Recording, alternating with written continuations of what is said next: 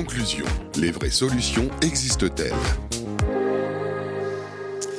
Bonjour à tous, à tous ceux qui nous rejoignent pour euh, la suite et la fin de ce colloque euh, éthique. Euh, voilà, on, a fait toute une matinée que vous retrouverez bien sûr en podcast sur les antennes de Carbone Zéro la radio et Radio Territoriale, Écologie, Apocalypse Now ou Obscurantisme Vert. Beaucoup d'entrepreneurs, de témoins se sont succédés tout au long de cette matinée pour nous dire, alors pour nous dire quoi, ces entrepreneurs, bah, ils subissent évidemment, ils subissent les normes, ils subissent des fois du, French sur leurs entreprises, que ce soit sur le plastique, on l'a vu sur le nucléaire. Pourtant, ils se battent, ils sont en formation euh, euh, voilà, de, combat ou plutôt euh, très précurseurs dans tout ce qu'il faut faire. Et ils arrivent à, s'en sortir. ils demandent un petit peu plus d'assouplissement, peut-être de lisibilité dans ces normes. On a, on souvent tendance ici en France à peut-être laver plus vert que vert, en tout cas ces dernières années. voilà ce qu'on a pu dire ce matin. Et on va se pencher maintenant qu'on a eu ce, ce débat et ces constats sur les solutions existent-elles Qu'est-ce qu'on peut faire? Sophie de Menton, vous qui avez suivi tous les débats de cette matinée, euh, quel est votre, votre constat et quelles sont vos pistes de solutions? Oui, je crois que les solutions, c'est d'abord avant tout un état d'esprit. Et ce qui était formidable dans ce colloque, et je, vraiment je conseille qu'on le réécoute, c'est que vous avez des vrais patrons. Il y a, un vrai problème en France. On n'écoute pas les entrepreneurs, ça n'intéresse personne. Je veux dire, l'écologie, euh, on n'interroge pas. On avait Yves Roucault qui a fait une introduction formidable sur euh, euh, la planète, les origines de la planète, ce qui mmh. s'est passé, etc. Les dinosaures qui vivaient à, à, 50 degrés, qui se portaient très bien. Les, le Groenland qui était Greenland, etc. Donc, on n'écoute pas. Là, nous avons une idéologie, l'idéologie verte. Et donc, ce matin et cette matinée a été finalement contre l'idéologie verte, ce qui ne veut pas dire contre l'écologie. Mais euh, tout ce qui est idéologique est insignifiant et n'a pas de sens. Et on voit ce qu'il en est avec les contradictions, les injonctions contradictoires de toutes sortes, euh, y compris lorsqu'on nous dit de prendre un vélo, mais que le président de la République va deux fois au Qatar en avion. Enfin bon, euh, pourquoi pas? Mais je veux dire, ce que on, nous tout ce qu'on nous, assène euh, n'a pas de sens. Il y a une seule vérité. La solution, parce qu'il en faut effectivement, elle vient des entreprises. Et il faut écouter les entreprises qui ne sont jamais consultées. On le voit dans n'importe quel domaine scientifique. C'est décidé, euh, c'est financé. Les financiers eux-mêmes regardent les business plans, mais euh, pas vraiment la façon dont ça marche. on ne va pas dans les usines. On nous dit de relocaliser il y a des ans, on l'a vu toute cette matinée, euh, c'est euh, littéralement impossible. Le maire veut pas. Euh, on pollue les grenouilles de la mare d'à côté. Mmh. on a les, les contrôles permanents pour voir si tout va bien, etc. Nous sommes en étau. Donc, alors maintenant, pour cette conclusion, moi je vous demande un petit peu, parce que la conclusion c'est quoi? C'est qu'on nous fiche la paix, ça c'est d'acquis. Euh, mais euh, pour qu'il y ait des solutions, on les a les solutions. Ce sont les entreprises qui les ont. Il y a une solution pour chaque problème. Mmh. Euh, en France, on crée les problèmes. Mais les solutions, on ne les pas forcément parce que c'est peut-être l'image du grand méchant patron derrière qui va s'enrichir, qui va en profiter. Ah, en ça, c'est encore autre chose, le super profit. Alors là, je parle même pas d'argent. On a bien vu, il faut, il faut être pauvre. On aime les pauvres. Et pour faire des usines et, développer l'économie, euh, il faut de l'argent. Bon, donc ça, c'est un autre débat, c'est un autre colloque. Mais les, solutions, euh, messieurs, Hmm. Alors la solution, on, présente, pardon, on présente nos invités euh, autour de la table. Donc Nicolas Crépel, bonjour, vous êtes administrateur de la fondation Sorbonne Université, conseil en stratégie également. Euh, bienvenue à vous. Euh, réaction justement à ce qui vient d'être dit. Oui, donc au passage, j'ai créé le fonds de capital risque de l'université et donc du coup, je suis très sensibilisé à toute l'effervescence qu'il y a dans tous les laboratoires de recherche dans le monde entier. Je dis dans le monde entier parce que la France, c'est rien du tout par rapport aux, problématiques euh, environnementales. Euh, c'est pas nous qui polluons euh, à peine. et les grandes pollutions, elles sont ailleurs. Elles sont essentiellement en Asie. Et quand on regarde aujourd'hui les émissions de CO2 par tête, d'habitants, euh, c'est surtout euh, au Moyen-Orient, en Russie, euh, en Chine, aux Philippines, etc. Donc les, les, problèmes sont là-bas. Mais ce qui, est, ce qui est extraordinaire, et pour rebondir sur ce que disait Sophie, c'est que moi, ce que je constate, c'est une effervescence, mais extraordinaire dans tous les labos.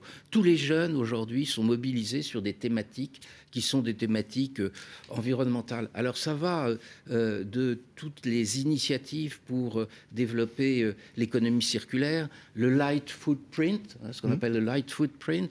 Au fond, on redevient scout. Ce qui veut dire quoi, L'empreinte léger. Le pied léger. Le pied léger. C'est-à-dire, on, ne laisse pas de traces. Et au fond, ce sont les scouts qui gagnent en ce moment. C'est l'idéologie, pour le coup, c'est l'idéologie scout qui gagne. C'est-à-dire que quand un scout fait un feu de camp, quand il s'installe quelque part, après, quand il part, tout doit être nickel propre et on ne doit pas avoir l'impression qu'ils sont passés par là. Et eh ben aujourd'hui, on a cette contrainte-là. Parce que quand on est dans un monde où il y a 8 euh, milliards d'habitants et qui va aller euh, vers 10, Hein. Euh, on a ce, sujet-là. Moi, quand je suis né, il y avait 3 euh, milliards d'habitants. Hein. et aujourd'hui, on est à 8. Bon. Et donc, tous ces, ces habitants, ils laissent des traces. Alors, il y a la pollution plastique, il y a la consommation des produits carbonés, etc. Donc, aujourd'hui, l'enjeu, euh, si on veut résoudre ça, c'est de résoudre ça, mais de façon capillaire, c'est-à-dire que personne, aucune autorité euh, euh, jacobine ne peut dire euh, on va faire ceci, on va faire cela. Moi, je suis très impressionné quand je vois que un avocat qui habite à Mumbai, en, Inde, à Bombay, c'est-à-dire l'ancien Bombay, lui, il a pris l'initiative de commencer à nettoyer sa plage. Et il a mobilisé tous les gens autour de, de lui qui ont finalement mobilisé cette plage, euh, euh, nettoyé cette plage, où il y avait plus de 2 mètres de détritus. Et la plage, elle fait à peu près 3 euh, km. Bon. Eh bien, toutes ces initiatives-là, alors là, c'était un jeune avocat. Bon, moi, dans les labos, je vois des mecs qui travaillent sur les nouvelles façons de, de, produire de l'énergie ou sur les nouvelles façons de produire du ciment ou de nouvelles façons. C'est La solution, elle est technologique. Pardon? La solution, elle est technologique. Ah, pas seulement. Ah, pas seulement. elle est aussi de la mobilisation. Elle est aussi de, de faire de, de, de, changer de pratique, mais en donnant envie des nouvelles pratiques. Regardez, je vais vous donner un exemple qu'on a euh, quotidiennement sous nos yeux. Hein. Euh, depuis que la bicyclette électrique existe, vous avez plein de gens qui ont abandonné leur voiture et qui se mettent à mettre de la bicyclette parce que c'est pas très fatigant. Hein, et que ça permet d'aller euh, relativement facilement partout. Et plus rapidement dans Paris. Et plus rapidement dans Paris, c'est d'ailleurs euh, ce que je fais. Donc euh, c'est ce genre de, changement de comportement induit par de la technologie. Mhm. Bah, je vous donne un autre exemple. On a un vieil exemple qui est le TGV en France. Moi j'ai connu l'époque où il n'y avait pas le TGV. Bon, pour descendre à Bordeaux ou pour descendre dans le Midi ou à Lyon, etc., on prenait sa bagnole parce que les trains, euh, c'était vraiment euh, poussif, euh, bruyant, pas confortable, etc. On pouvait fumer dedans d'ailleurs. dans le train corail. On pouvait fumer dedans. Hein, il y avait juste une petite. Alors c'était amusant parce qu'on traversait, il y avait une fenêtre, une vitre qui séparait le compartiment fumeur non fumeur. Si vous étiez au non fumeur juste après le fumeur, vous étiez dans tabagie passive.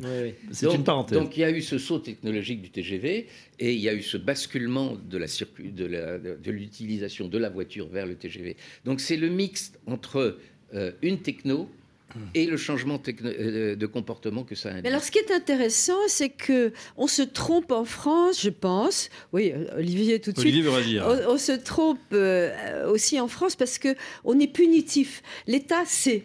L'État sait. Alors, c'est vrai que finalement, il a favorisé le TGV. Hein, il ne faut pas lui mm. enlever ça. Et, et c'est vrai qu'il il y a des initiatives qui peuvent être appuyées. On a vu la BPI tout à l'heure. On a vu, etc. Bon, mais actuellement, nous sommes dans le punitif et l'échec cadeau. On a le mm. choix amende ou chèque cadeau. On en a, j'ai euh, écrit un article là-dessus, d'ailleurs, on en a une vingtaine. Le dernier, c'était hier, le chèque covoiturage qui a été augmenté à partir de deux personnes.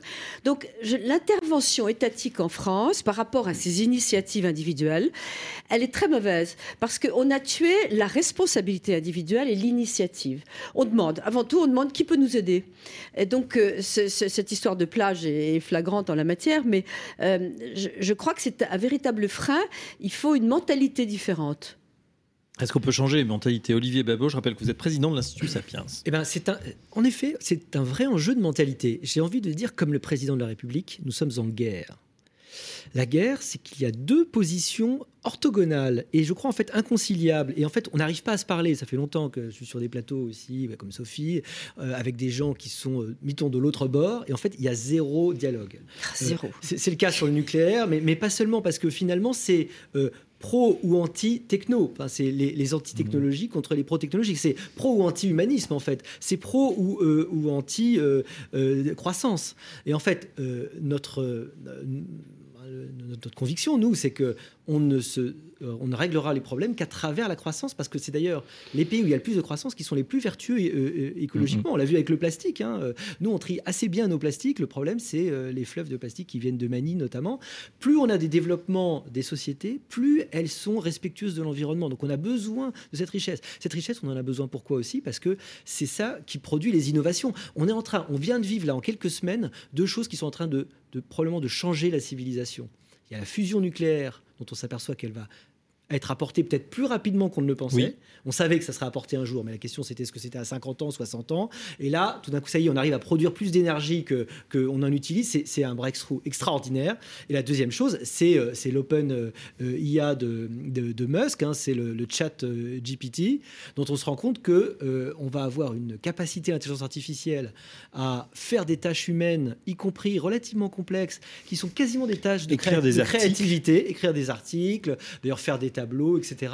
Et en fait, tout ça, c'est des trucs qui vont changer très profondément et qui euh, vont surtout avoir un effet qui est de euh, remédier au problème de la, du manque de, de ressources, du manque d'énergie avec la fusion nucléaire, et puis du manque de compétences. Ça, ça veut dire qu'on entre dans un monde complètement différent. Donc, on n'est pas euh, du côté de ceux qui disent il faut euh, remonter à l'arbre, redescendre dans la savane, et puis surtout ne faisons plus rien, débranchons Internet et ayons des quotas de vol, de vol d'avions dans notre vie, hein, comme, comme propose l'autre, ce qui est complètement délirant. On, nous, on est du côté de ceux qui disent la technologie va nous aider à faire une différence entre croissance économique et impact sur l'environnement. Et d'ailleurs, cette différence, elle a, elle, a, elle a, en fait commencé depuis très longtemps. Si vous regardez euh, mmh. la, lourdeur, euh, euh, la lourdeur environnementale du point de PIB, on s'est extraordinairement amélioré depuis, depuis 40 ans. Mais c'est aussi une question de civilisation, et ça, on l'oublie un peu.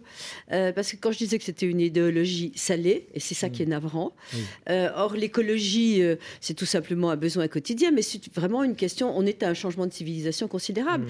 Et on le, on le, disait au début, il y a euh, c'est très, très, désespérant. Et pour avoir des solutions, il faut sortir de là, que euh, l'écologie ait été captée à la limite par le wokisme. Euh, c'est-à-dire que maintenant, quand... c'est pire que par le wokisme, hein. c'est les déclinologues, les, les, les euh, comment dire Ils vont ensemble, Il y a une haine de la, du capitalisme, du libéralisme, et, du libéralisme. de façon générale, et de l'état de droit, et enfin, il, y a, toutes les, tous les projets euh, euh, collectivistes qui, en 89, avaient paru, paru faire banqueroute, qui couvaient sous la cendre et, qui, et qui nous reviennent, évidemment. Pas Ce que vous disiez à l'instant, on peut le préciser sur un point. Hein. il y a eu une étude de l'ONU qui a démontré que le souci de, du respect de l'environnement Mm. ne venait chez les gens qu'à partir du moment où le revenu euh, ah au foyer euh, ah était supérieur à 25 000 euros. Sûr. alors, vous prenez le monde entier et vous regardez qui a plus de 25 000 euros par an. Hein. Et donc, vous apercevez que pour la moitié de l'humanité, c'est quelque chose qui lui passe au-dessus de la tête. Pour autant, il y a tout de même, comme je disais avec cette histoire de la plage de Mumbai, il y a des espoirs. En Égypte, il y a eu des initiatives comme ça. Et aujourd'hui, je me souviens que euh, avec une, de mes précédentes épouses, euh, on allait près d'un lac euh, se baigner dans, en Provence, et c'était absolument immonde. C'était dégueulasse avec plein de, bouteilles de plastique, etc. Et ben aujourd'hui, il y a une mobilisation des gens mhm. spontanée autour de ça. C'est toutes les épouses qui ont été nettoyées. non, non, c'est des gens du, qui sont enrichis. Aussi, à l'époque, c'était peut-être plus pauvre. Non, non, c'est simplement parce qu'il y a changement ce, de mentalité. changement de mentalité. Les jeunes se mobilisent. Aujourd'hui, vous avez en permanence des, associations qui vont euh, euh, mobiliser quelques personnes pour nettoyer, etc. Donc, donc voilà, c'est quelque chose. Et dernier point pour revenir sur les entreprises, les belles. Euh, voilà, il y a un truc, il y a des, choses emblématiques. Hein. Tout le monde sait que maintenant, il y a deux continents sur les mers, un dans le Pacifique et un en Atlantique, où tous les détritus se rejoignent. Ce sont des vortex. Hein. La mer, les courants les amènent tous dans un endroit. Alors à chaque fois, c'est des, presque des continents. C'est pratiquement la taille de la Corse, mhm. chaque truc. Bon, ben voilà. Merckx, grande entreprise qui transporte euh, par bateau euh, des containers, elle a affrété un bateau qui, lui, ramasse les, euh, les détritus, les haches menus, et puis euh, ensuite euh, les recyclent, enfin les on les refond et on refond du plastique. Donc quand les entreprises comment dire, essayent de faire les choses bien, mais en plus elles se retrouvent, les, elles se retroussent les manches. C'est eux qui feront. Moi, ce qui me frappe, c'est qu'aucun État y compris la France, n'a pris cette initiative de dire attendez, euh, c'est peut-être pas chez nous euh, le truc dans le Pacifique, mais c'est de l'universel et je le prends en charge. Il y a une question qu'on n'a pas abordée, Sophie de Menton, euh, c'est vrai qu'il y, a aussi cette question du greenwashing, c'est-à-dire que les entreprises, à un moment, on fait un petit vernis, on dit bon, la tendance, voilà, il faut être colo, nous on va faire le strict minimum, on va repeindre la façade en vert, ripolliner par exemple, et puis ça suffira. Et on a l'impression que depuis là, depuis quelques années, en fait, non, c'est tout le monde s'y est mis quoi, c'est-à-dire que c'est peut-être il y en a à la marge, mais on a l'impression le mouvement, ça y est, est lancé et que les gens ont compris que, enfin, les entrepreneurs en premier ont compris qu'il fallait, qu'il fallait jouer le jeu et même être en avance de phase par rapport aux normes qui inévitablement allaient de toute façon tomber. Alors, je, vais être provocante. Euh, le greenwashing, autrement dit, effectivement, euh, l'apparence et la, publicité euh, d'avoir l'air vert, est utile parce que ça fait de la pub. Donc, si vous voulez, si les gens sont sensibilisés, tout d'un coup, on voit telle entreprise qui essaye et qui communique là-dessus, c'est bon. Tout ce qui va dans le bon sens est utile. Alors, on accuse toutes les entreprises, ça c'est évidemment les opposants, parce que euh, c'est jamais suffisant, mhm. euh, ça va pas. Si vous prenez, euh, mais, mais, toutes les marques, elles essaient, mais on va pas supprimer le Nutella qu'on a accusé de je ne sais quoi. on va pas. tout non, mais je prends un exemple. Madame Lemoine qui était tout à l'heure, la groupe Lemoine qui fait, vous savez, ces bâtonnets. Oui, formidable. Voilà, les cotons-tiges par exemple, les cotons-tiges sont plus en plastique, ils sont en carton, etc. Elle est passée à cette voilà parce qu'elle savait qu'il y avait la norme et de toute façon, elle était en avance. Donc à un moment, les, entrepreneurs non seulement s'adaptent, mais vont un petit peu plus loin. Et c'est vrai que. mais nous, c'est très simple. On est complètement cynique. Il faut vendre. Il faut aller à la rencontre d'un public. Vous avez vu euh, le public, les exigences qu'il a aujourd'hui. Donc rassurez-vous, les entreprises n'ont pas s'arc-bouter. Je veux dire que quand vous Ni avez. les consommateurs, parce que ça se vend tout aussi bien, même si c'est un peu plus cher. À voir. Il y a toujours un, un décalage entre le c'est et le doux entre ce que les gens disent de leur valeur et puis ce qu'ils font quand ils sont devant le produit. Oui. En général, ils prennent le t-shirt à un euro. Absolument, qui est fabriqué en Chine. longtemps, fabriqué en Chine, euh, euh, par des, voilà, dans des conditions sociales évidemment qui ne sont pas tout à fait les mm. nôtres. Mais bon, euh, il y, a, ce, ce, petit, ce petit décalage-là sur lequel il faut travailler. Il y a un truc auquel il faut faire gaffe sur Nicolas le, le, greenwashing, c'est celui de la finance. C'est-à-dire qu'il il y a la tentation dans la finance de laver plus blanc que, que blanc en ce moment, ou plus vert que vert. Et du coup, euh, comme la finance, enfin, elle n'est pas, euh, elle est pas hands-on, comme on dit, elle n'est pas sur le terrain. C'est pas elle mhm. qui, qui est des entrepreneurs, mais elle finance les entrepreneurs. Donc il y a des entreprises qui font des choses très bien, mais qui ne trouvent plus de financement. Et justement parce que euh, elles sont en contradiction, si je puis dire, ou leur objet social est en contradiction avec l'image verte qu'on devrait avoir. Je prends l'exemple le plus caricatural qui est le groupe Total. Total, ah euh, qui va financer la transition énergétique Sinon Total. Je veux dire, que vous voulez, c'est eux qui sont riches, c'est eux qui peuvent le faire, et c'est leur business. Bon, alors si on commence à leur couper les fonds parce que euh, parce qu'ils sont pas ils sont pas honorables, si je puis dire, par rapport euh, par rapport à ce qu'on attend des, entreprises, eh bien, on va se tirer une, une balle dans le pied. Et il y a vous me direz que c'est extérieur peut-être au problème, mais pas tellement. Dans cette révolution qu'on vit, euh, il y a euh, tous les réseaux sociaux. et tout ce qui est médiatique. C'est-à-dire que quand les réseaux sociaux s'emparent d'une entreprise ou d'un sujet, ou se mettent à dire que c'est du greenwashing, tout le monde suit. Donc on a une espèce de, euh, de, communauté inquiétante qui influence les financiers, qui influence les entreprises. et, et, donc je crois que dans les solutions, il y a encore une fois euh, énormément de portes d'entrée.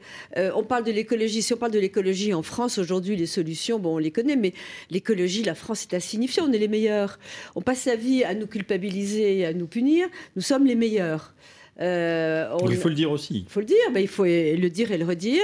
Et là, on est dans le punitif. Non, mais l'exemple caricatural là qu'on a eu tous ces derniers jours, c'est l'histoire de Lafarge. Oui. Lafarge avec parlé, euh, les, les- les fous euh, écolos qui ont euh, démoli une usine. Alors L'outil de que travail on a venait- été démoli. et, euh, alors qu'on venait d'installer des nouveaux filtres justement pour que récupérer du CO2 pour que ça soit mo- moins polluant. Et qui va, même chose, qui va faire la transition énergétique de l'utilisation de l'énergie dans le ciment, sinon Lafarge, parce que c'est eux qui peuvent le faire. Donc, euh, Et, et je trouve donc incroyable, au mouvement éthique, on était outrés, qui a parlé de l'occupation de Lafarge Euh, très peu de gens ont détruit l'outil de travail en France. Oui. Il y a un parti euh, que nos jeunes, pour lequel nos, nos jeunes votent, euh, qui sont les insoumis. C'est ce parti qui, qui milite euh, et qui a des militants qui, qui détruisent les outils de travail en France. Et je veux dire, non, on est, ça passe. Ça passe. C'est un parti qu'on n'attaque pas, qu'on n'attaque pas particulièrement. C'est c'est extrêmement révoltant. Je crois. On a vraiment d'un côté l'écologie du slogan, des totems et des tabous, et de l'autre l'écologie de la solution, Mm. du pragmatisme euh, et de, et de l'adaptation. Voilà. Je crois vraiment que les entreprises elles portent ça. Donc on a d'un côté un projet politique en fait, qui est un, pro- qui est un projet de changement de société, et de civilisation fondé sur une haine fondamentale de l'état de droit, euh, des droits de l'homme finalement, euh, en tant que déclaration profondément individualiste. C'est vrai, c'est une déclaration empreinte d'individualiste très occidentale, mais alors moi je fais partie de ceux qui y tiennent plutôt. Euh, et vous avez en face de, ça bah, plein de gens qui, pour plein de raisons, et pour des raisons à la fois électoraux et puis euh, d'alliances aussi ponctuelles avec différents mouvements, ont intérêt à avancer une vision de l'écologie qui est une vision profondément régressive, anti-humaniste, et en fait, et même, et même suicidaire du point de vue de l'efficacité, parce que on voit bien que la plupart du temps, euh, les solutions qui sont avancées sont euh, justement Le orthogonales par rapport à ce qu'il c'est un gâchis financier euh, prodigieux et une inutilité complète. Évidemment, les éoliennes en font partie.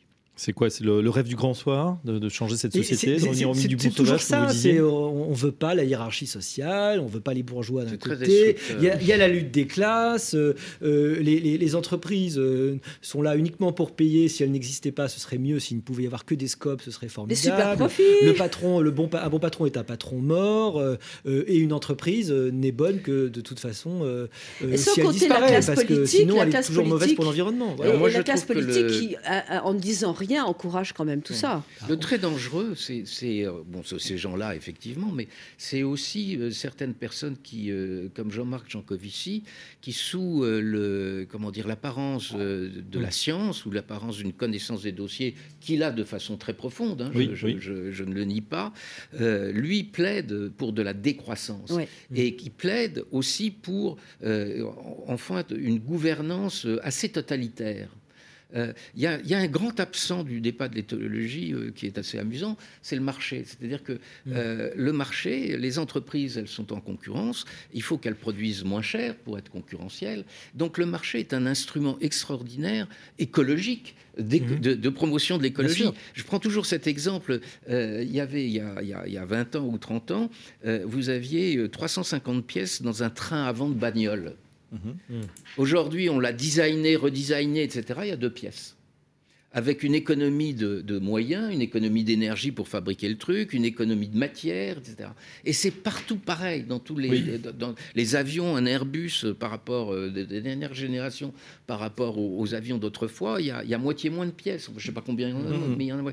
Donc, euh, donc le marché est, est un instrument extraordinaire. De régulation aussi. Oui, de régulation. Oui. Et Plus de que de régulation, De de, progrès. et de de- progrès. et d'utilisation des ressources euh, Euh, au mieux. au mieux pour qu'elles soient le plus efficaces. Mais c'est là qu'on touche du doigt un problème culturel français qui est très très profond. C'est une incompréhension, d'abord une, une incompétence en économie qui est complète, Ah, une incompréhension des choses aussi fondamentales effectivement que le marché, l'offre et la demande, qui est, qui, qui est vue comme euh, la fameuse main invisible dont on adore se moquer parce que euh, c'est censé évidemment euh, ne pas avoir tout expliqué. En réalité, ça explique 99,9% de ce qui se passe. La main invisible, en effet, il y a des acteurs qui font que bah, ça nous permet d'avoir tous les matins, je sais pas quoi, notre pain au chocolat dans notre boulangerie. C'est grâce à la main invisible et pas parce que l'État l'a fixé. Mais il y a une telle incompréhension. Bah, je me souviendrai toujours d'un de mes étudiants quand j'étais prof à Paris 8, à Vincennes-Saint-Denis, qui m'a dit Mais finalement, pourquoi l'État ne décide pas de tout? Mais Il était, cas, très, hein. et il était très. euh, c'est-à-dire, ne décide pas du niveau de tous les prix. Ouais. Euh, euh, donc façon Union soviétique, mais puissance 10 en gros. quoi. Et euh, en fait, il, il était extrêmement de bonne foi dans sa interrogation parce que toute sa formation jusque-là, c'était. On lui avait tellement dit les entreprises, euh, c'est des salauds euh, qui prennent les mauvaises décisions, euh, l'intérêt particulier étant toujours différent de l'intérêt général. Et puis de l'autre côté, l'État, c'est des, des- des décideurs parfaits qui sont capables de, de donner les bonnes décisions. Mais ils disent mais pourquoi on confie pas tout à l'État? Et vraiment, il, il- il posait cette question de bonne foi. De bonne foi. Et euh, j'ai vu en fait tout le, tout le chemin qu'il y a à faire pour arriver à détricoter Il y ces a du boulot. Il y a Ouais, du oui, boulot. Euh, un mot de conclusion, Sophie de Menton, voilà, sur cette, euh, cette matinée euh, autour de ce, ce sujet euh, écologie, Je, je- écologie je crois politique, écologisme qu'on a, on a remis les pendules à l'heure un peu et que euh, la conclusion, elle est là. Il y a un boulot gigantesque de pédagogie économique. Euh, L'économie et l'écologie, c'est pareil. C'est la même chose. Et on est en train de les opposer en France, Mm. alors que c'est la même chose. Donc en fait, on est à la fois pessimiste parce qu'on nous embête et, et très optimiste parce que nous savons que nous détenons euh, le pouvoir, la vérité, l'avenir. Bon, ben voilà. Écoutez, un grand merci en tout cas Merci. à Onopanelis, merci à Nicolas Crépel, euh, administrateur de la Fondation Sorbonne Université. Merci à Olivier Bobo, pré- président de l'Institut Sapiens. Merci à vous, euh, Sophie de Menton. On se retrouve pour une saison 2023. Colotte critique, ça continue? On a déjà Oh là des thèmes là, surtout avec Web Radio. On va continuer les colloques, etc. Il y a beaucoup de, beaucoup de sujets qu'il faut aborder. Et on est très heureux du succès des gens qui se connectent et qui. euh, c'est un, voilà, c'est on est un bon moyen pédagogique. Eh ben voilà, alors on continuera. Un grand merci à vous qui nous avez écoutés toute cette matinée. À très bientôt sur nos antennes. L'écologie, Apocalypse Now ou Obscurantisme vert. Un colloque éthique en partenariat avec Web Radio Édition, mercredi 14 décembre 2022.